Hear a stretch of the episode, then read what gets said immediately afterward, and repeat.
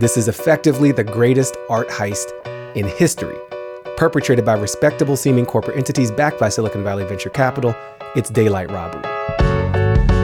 Welcome to the Powers That Be Daily, Puck's podcast focused on the intersection of Wall Street, Washington, Silicon Valley, and Hollywood, and the players who run it all. I'm Peter Hamby.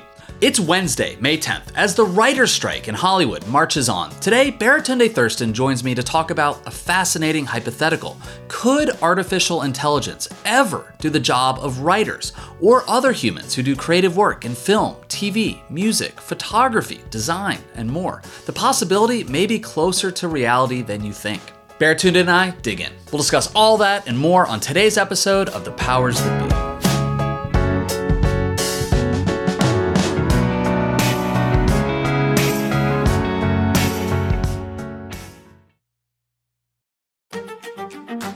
This podcast is proudly supported by Netflix, presenting The Gentlemen.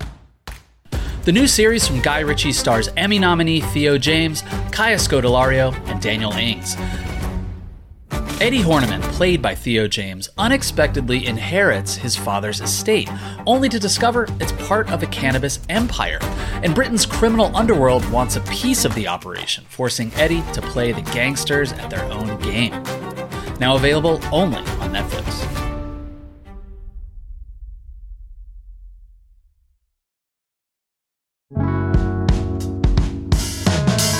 Happy Wednesday, everybody. I was out to dinner with three of my very close friends in Los Angeles last Friday evening in West Hollywood. Uh, I was with my friend Scott Conroy, who is a screenwriter currently on strike as part of the WGA writer's strike. I was with my friend Rishi Shah, who works in strategy for a bunch of big bands and festivals. And I was with my friend Gadi Schwartz, who's a reporter for NBC News and he is preoccupied with uh, technology, how it's influencing our lives, kind of like me, and kind of like my guest today, Baratunde Thurston. And Baratunde, we had a debate that I thought you would be interested in, which is yeah. Scott was, you know, he's on strike, and Gadi was suggesting at this dinner that maybe AI could replace writers. maybe the studios don't need writers. And Rishi and Scott challenge that notion. They're creatives. Uh, you know, they care about, in Rishi's case, for example, he sent us an AI version of a fake Oasis album. And we listened to it and we're like, kind of sounds like Oasis. Yeah. But like, it doesn't really like, doesn't grab you, doesn't have the melodies, all the, all the like creative magic that humans put into film, TV, music, other arts. You know, and Gadi was suggesting, well, you know, maybe a writer could cross the picket line and like you could marry his creative talents, his ideas, characters, dialogue, but AI could help him yeah. create scripts. Anyway, I know this is a big question, but like where do you come down on this? Could a bot replace someone who writes The Crown or uh, you know, The Big Bang Theory? I love these easy questions and our chill our chill vibe session, Peter. We we have a pattern here.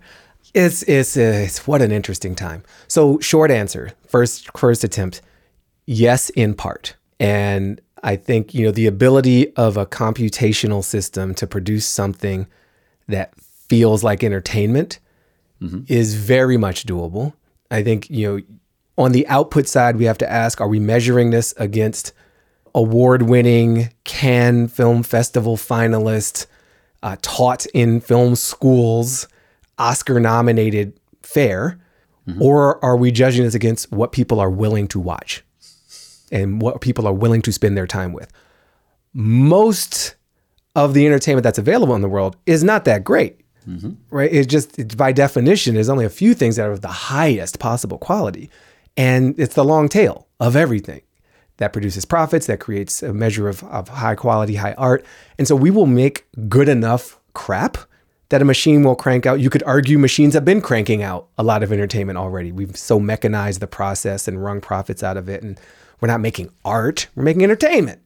And mm-hmm. that's adhering to a bunch of incentives that are well below what a pure creator of art might do if they had no financial constraints or sleep constraints or any other kind of human constraints. So I think in your friend's debate, it is very fair for me to say, yeah, an AI could create entertainment of a bar that would significantly affect the market and we'll we'll generate ourselves, especially if there's a, a human creator managing the prompts and the flow and doing some massaging and doing the punch up, then yeah, that that's definitely going to happen.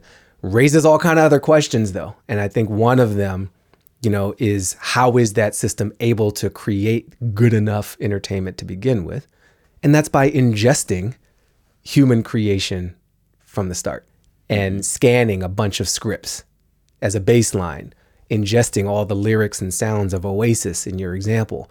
And so without that raw input, that material, we wouldn't be having this conversation. And so how that work, that prior art, if I'm going to pretend I went to law school, I definitely didn't, but how that stuff ends up in there and who's owed what for involuntarily contributing to that data set, that's a very important question, increasingly important question. That's a good point. I mean, one reason the writers are on strike is for better residuals, and residual means if you uh, wrote a show, maybe it has a second life, it becomes a hit on a streamer, you get paid more for that. one thing they're not talking about is the idea of you write something somewhere on the internet and some AI bot scrapes it and throws it into another script. Yeah. Uh, you know, how do you grapple with that? But it sounds like what you're saying is there are 10, 11,000 writers on strike currently, you know. Maybe in 10 years, like the amount of working writers in LA is 3,000, 4,000. And they are supplementing their craft with generative images, text, whatever. But I, I, I think I came down in this conversation agreeing with you that there's a lot of just mass market slop out there. Uh, sorry, I shouldn't say slop. people are making it's okay. You, stuff you that people be- are watching. There's, but like you know, Parasite, for example, like couldn't win Best Picture, couldn't even exist, you know, without uh, the creative energy that went into it. It's very doubtful, you know, a bot could write that film. Yeah. It is possible that someone could maybe write a script for, you know, the next Chicago Med or NCIS or whatever sitcom, rom com is popular on Netflix at any given moment. That seems a little more possible. Yeah, and and you know, there's there's a, obviously a lot of judgment, maybe some condescension as a subtext to our tone here. But I, I want to raise, you know, so there's the writer's strike you've named a few times. One effort of workers organizing to try to draw a line in the sand. Another is from the illustrator end of the spectrum. I'm friends with the artist Molly Crabapple, and she alerted me to this petition that she and the Center for Artistic Inquiry and Reporting have launched to restrict the use of AI in uh, illustration for publishing. You know, a lot of human hmm. artists make the covers of Time magazine, and think of all the cartoonists of the world and the painters who work in the commercial space, but with their bodies, uh, essentially. And you know, one of the things that they say, AI art generators are trained on enormous data sets containing millions upon millions of copyrighted images harvested without their creator's knowledge, let alone compensation or consent. This is effectively the greatest art heist in history, perpetrated by respectable seeming corporate entities backed by Silicon Valley venture capital. It's daylight robbery. Hmm. And, and so, something you and I have talked about before, and a phrase I keep coming back to is consent, control, compensation. And so, where is where is that in the mix? It's really important to address. And these battles that are playing out right now are giving us real world examples of how this might land and what are the other questions that we have to answer. Even the bad TV that exists or the TV that we don't like. Yeah. Let's not even call it bad. Let's just call it yeah. the TV yes. that we don't like, the films we don't respect. They put food on a family's table, they sent a kid to college, they paid a mortgage. Mm-hmm. And, and so as we shift industry and kind of rejigger all that, we've done it in history before. This might happen real fast. We're going to displace a lot of financial flows out of neighborhoods out of communities and into the people who sell licenses to use the bot. Mm-hmm. And then the other thing I think is going to happen, which is not the one for one substitution of like, oh, you have an AI, therefore you don't hire a writer. It's just like a lot more people are going to produce scripts, right? A lot more. We all think about it like this, Peter. We all, in a literate society, everybody writes. Mm-hmm. Like we write bullshit mostly you know, notes in class, reminders on the refrigerator, shopping lists. And hundreds of years ago, like 10 people wrote. Yes. And they lived in a castle. They were like maesters in Game of Thrones. It was a ultimately highly privileged, limited, the most elite of the elite. You spent your whole life. They were calligraphists, right? And writing was an art. My email is not art. You know what I mean? And, and so if, if we can apply the idea of writing overall, which used to be highly specialized, highly artistic, and devotional, to just something anybody who's literate has access to the technology of words and syntax can just publish at will all the time. That's a whole different one. So, what's going to look like for anyone to generate a script? People who never would have hired a Hollywood writer are also going to generate scripts, or, or they're not going to hire the agency, or they're going to show up to the agency like, make this thing I wrote. Well, my bot wrote it, but I want you to make it. So it, I don't know if it fully balances things out, but I think it's a different category to assess the impact on beyond the substitution for writing as we know it. Because when all these technologies come along, they change the thing as we know it and they make it something we don't know or recognize anymore. The the, hmm. the monk from the 800s would not recognize the volume of writing. They think we live in a crazy world. You you let children write? How is Totally. this possible? I went to I studied 12 years to learn how to perfect the letter A. Mm-hmm. and we don't we don't do that anymore. So I got a lot of respect for artists. I am an artist myself. And I know that there's fairness stuff that just feels dirty and wrong and like thievery. And then there's this categorical shift stuff that just feels different because it's nothing we've experienced before. A corollary to that, I think, is the internet has both democratized, flattened, and homogenized really, you know, what language people use, what our vocabulary Yeah. words are, what a kind of tone of writing is. It's like I remember reading some article like 15 years ago. I don't know why this is in my head of a author criticizing like Oprah's book club, and at the time it was like you know, it's good that more people are reading, but everyone's reading the same stuff. Um, another example is like seeing a really good DJ set from someone who has like an incredible collection of vinyl that isn't actually available on Spotify or streaming or whatever. And so, like, most of the language, vocabulary, story flow, the architecture of writing anything, a script, a book, novel, poem, the stuff that's most immediately available on Google and social media is, you know, the kind of language that's accessible to most people. And so, Yeah. you know, to your point, if anyone can write anything uh, using AI or with the help of technology, you know, that might be true, but a lot of it's going to be uh, infected by sameness. Yeah. Uh, you it's know, like and that- gentrification, dude. yeah. right? Like Right. every city, we see these new neighborhoods coming. They all have a little Whole Foods. They all have this like Reformation design, West Elm look because they're all fed by Instagram algorithms, Uh huh. and that makes our taste.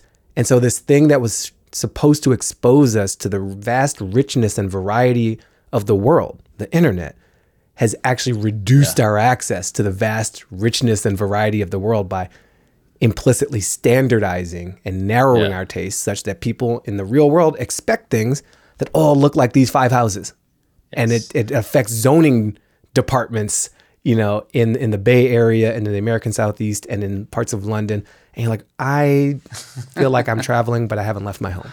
Yeah, the algorithm on TikTok sometimes like shows me like men's fashion stuff, and you see like Gen Z wearing these wide-legged pants now, and everyone thinks they're the ones being distinctive because they're the ones dressing cool. But like all the other cool kids are looking at the same algorithm, and like it's actually Yeah. like you're kind of dressing like other people. um, Baratunde, I want to take a quick break. When we come back, I want to ask you about how all this applies to Drake and the Weeknd.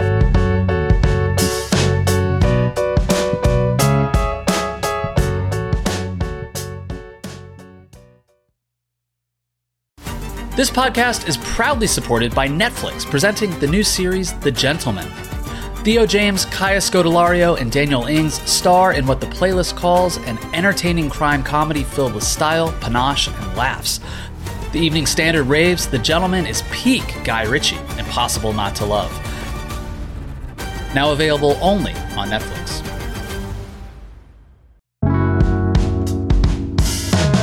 Welcome back to the Powers That Be. Baratunde, what did you think of the fake AI generated Drake Weeknd song that blew up the internet a few weeks ago. To me, it sounded okay. It sounded like I would think a Drake AI song would sound like. More to the point, as someone who's not like a huge Drake fan, if that song dropped on Spotify on New Music Friday, I would be like, oh, it's a Drake song. what did you think about it? I um, similarly, you know, I share feelings of ambivalence about Drake. Pretty good, you know, but I'm not a, never seen him live. I don't download every album or stream it constantly. And I would have been fooled if I hadn't heard about mm. it under the aegis of like, this is fake Drake and fake Weeknd. Yeah. There's there's always stuff beneath all this stuff. And so on the possibility side, like it would be cool if Drake and The Weeknd teamed up and like performed that song mm-hmm. as a way to kind of reclaim it and be like, see what we're doing for the fans and for the culture. And that's just like a nice um, repossession of their selves. It would be cooler if we had the technical financial infrastructure for fan art like this Uh-huh. to get created with artist permission and and for any spoils any revenues or profits to emerge from this to accrue to both you know the artist whose voice this is based on and the fan who took the time to construct this remix this new interpretation based on that artist's voice. That future's probably coming. There's blockchain things. There's all kinds of ways to track and code. But an artist needs to be able to say like that's cool but not like a nazi theme song right? That's mm-hmm, that's mm-hmm. not how i want to use my voice. And there's there's rights of publicity that already exist in entertainment where you can't have drake selling a product he doesn't endorse and and same with the Weeknd. And so we need to fix that before this gets way out of control. Uh, grimes is you know offer it and try this like make songs with my voice make songs with my music. I'll share 50-50 with you. But then she also came back and drew a line. It's like but you can't have the song just say any old thing. And, and so I, I think it's um, underneath of all that is can we own our voice? And there's actually a friend of mine, A.D. Carson, professor of hip hop at UVA, and he's like, oh, great, we've perfected the art of making black music without a black body, is his way of putting it. And now hmm. we can complete the total colonialization, business extraction. We can get the art without the human and hmm. disembody it. And and so especially for communities that make art that are already exploited, you know, a poor artist from here, a queer artist from there, a black art, you can slice and dice it to have, you know, machines built by Silicon Valley backed money deliver the coup de grace on that and be mm-hmm. like, yes, we can have all of the music and none of the soul. Mm-hmm. But we know most people won't care. Mm. That's disheartening. And uh, and that's not a future I, I want to live in. It's just it's good enough, which is tragic, actually. Yeah, it's like the flip side of that is like fans and fandom depends on devotion, expertise. Like like a super Drake fan would listen to that song. Maybe some enterprising one would create fan art, like you said. I think most people want like the artist to create the stuff. You know? Yeah. Yeah, there's a novelty. There's a novelty to be like, oh, this machine version of Drake did this. Yeah. And like, cool, cool, cool. But five AI albums later, will it still be interesting? Right. Is is that art? You know, is Right. that that's you know it's not Drake. It sounds like Drake. It smells like Drake. Well, I don't know. We haven't got the smell-o-vision thing down yet. But um, hopefully there's a level of discernment and maybe even disgust at a certain point from just flooding the zone with synthetic art in place of human art. Um, but the line is trick. The line is fascinating to me. To me, it's pretty obvious in this case that J- Drake wasn't involved. Let's let's assume we don't actually fully fully know, but let's assume he wasn't involved.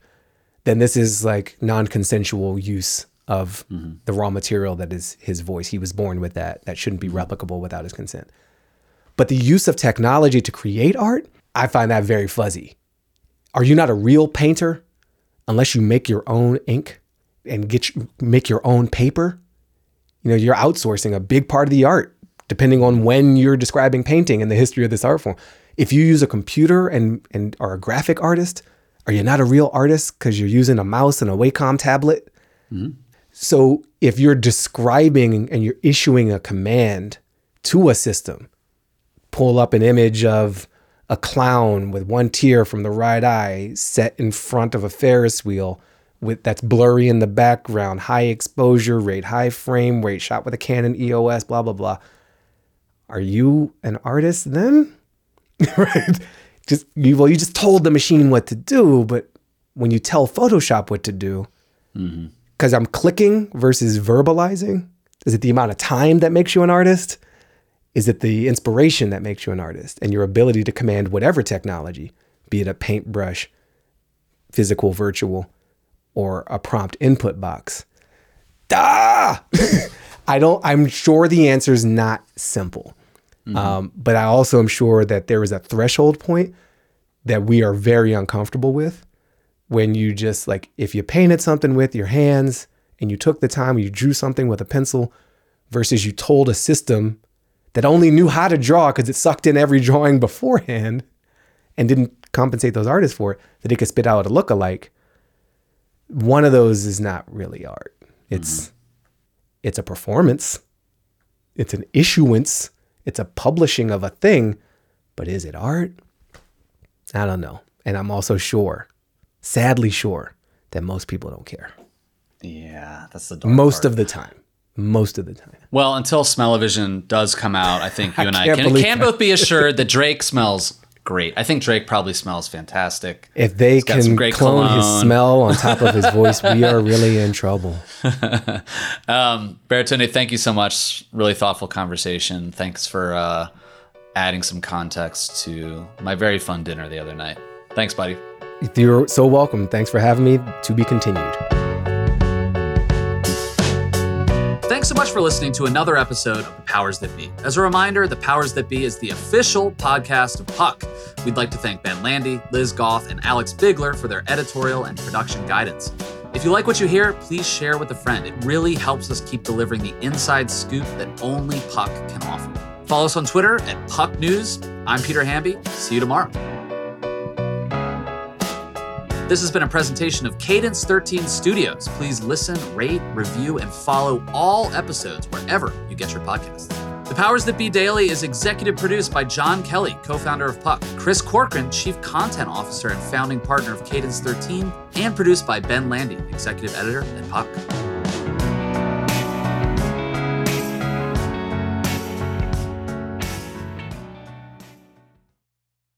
Celebrate and save at Ashley's anniversary sale. With hot buys, your choice of colors starting at just $3.99. Ashley Sleep mattresses starting at $2.50. Plus, receive a free adjustable base with select mattress purchases. And shop top mattress brands like Stearns and Foster, Tempur-Pedic, Purple, and Beautyrest Black with 60-month special financing. Only at Ashley. Subject to credit approval. No minimum purchase required. Minimum monthly payment, down payment, tax, and delivery may be required. See store for details.